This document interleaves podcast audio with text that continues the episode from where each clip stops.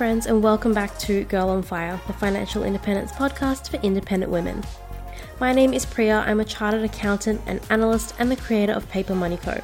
I'm also a fierce financial feminist and the host of this podcast. I believe that a woman who is in control of her money is in control of her life. This week, we're talking about ways that you can practice financial self care. It's like a face mask and bubble bath for your finances. I actually wrote an article on Thrive Global last year about this, and I thought it would be a fun topic to share on the podcast. Self care is a big topic these days and it looks different for everyone. I like to define self care as anything that allows me to feel more like me. And for me, that means journaling, reading, playing with my plush toys. Yes, I'm a grown woman with more plushy friends than human ones. It's also chocolate and Chinese food and a warm blanket on a rainy or cozy day, or maybe it's a Zumba workout and new beauty products. But none of those things that we do for our self care are really going to make us feel better if we're constantly stressing and worrying about money. And that's why this week we're talking about financial self care. It's like taking your money to a day spa. But before we get started, I want to remind you to head to my website, papermoneyco.com forward slash start investing, to download your free copy of my investing starter guide, which is back by popular demand. It's totally free, you just need to enter in your email address and I'll send it straight to your inbox. It gives you a step by step plan to follow to get your finances ready to start investing, including working with a budget, building an emergency fund, and paying off debt. The sooner you can get your foundation set and get those good money management practices in place, the sooner you can start investing and building your wealth. If you're really serious about learning to master your money, then it's the perfect guide for you, and I'd hate for you to miss out on it. As always, Girl on Fire is about learning, so grab your favorite notebook or journal and get ready to take some notes or draw some diagrams, write down your questions for me, you do you. If you listen to this show while doing other stuff or you can't find a pen, then you can always find the transcript on my website at papermoneyco.com forward slash GOF52. Okay, let's dive in. First up, I want to talk about why financial self care is important.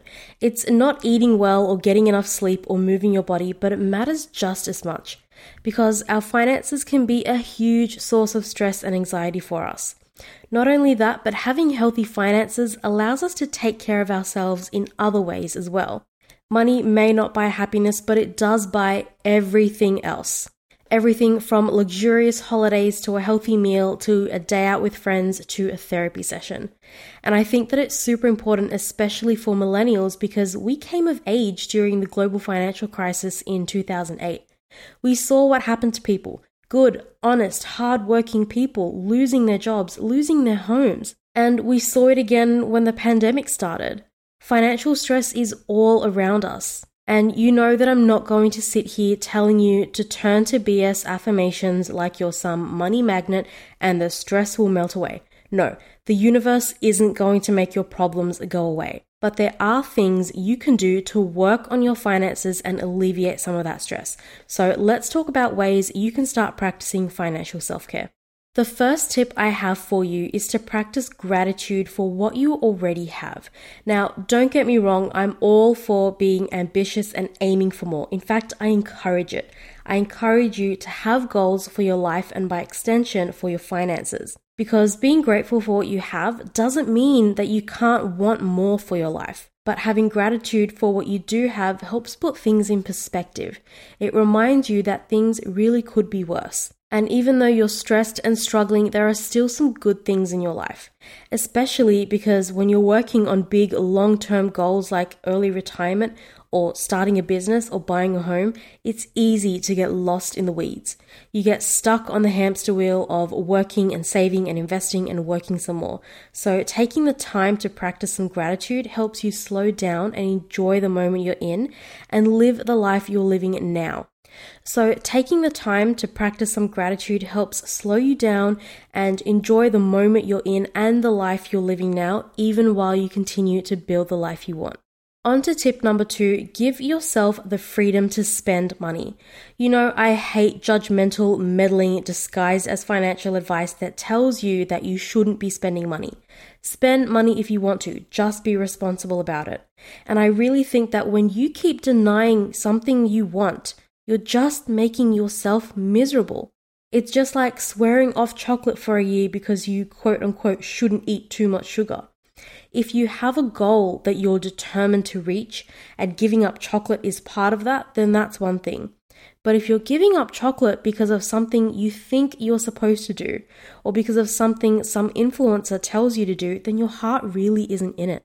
And that's just going to make you miserable because it's not worth it. And the same goes for spending money. If not spending money is your choice and it genuinely comes from what you want, then go for it. But if it costs you your happiness, then it's not worth it. If you want to spend money, then do it. But plan for it, budget for it, create a sinking fund for fun money. Put some money into it every time you get paid and spend it because you want to.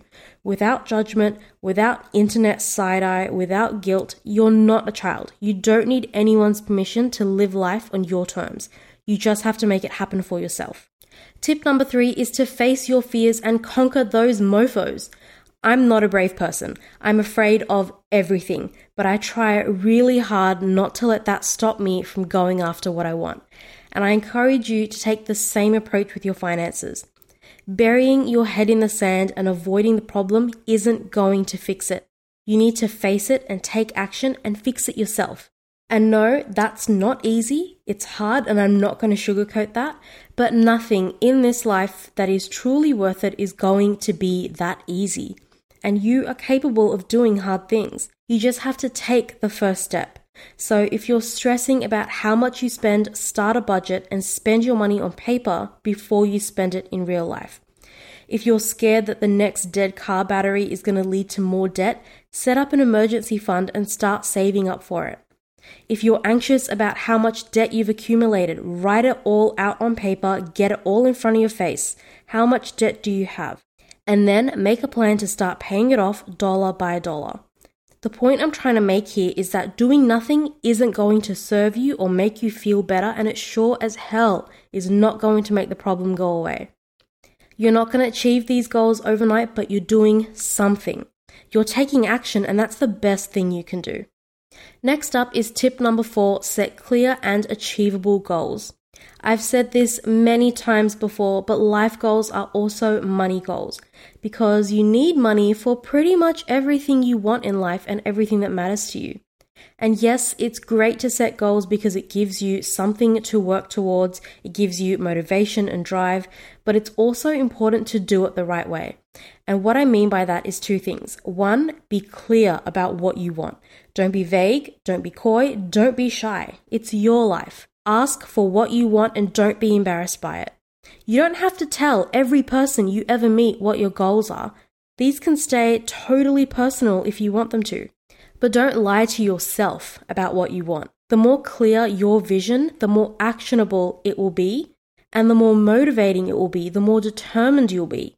Be specific about what you want and especially the dollar amounts your goal is going to require.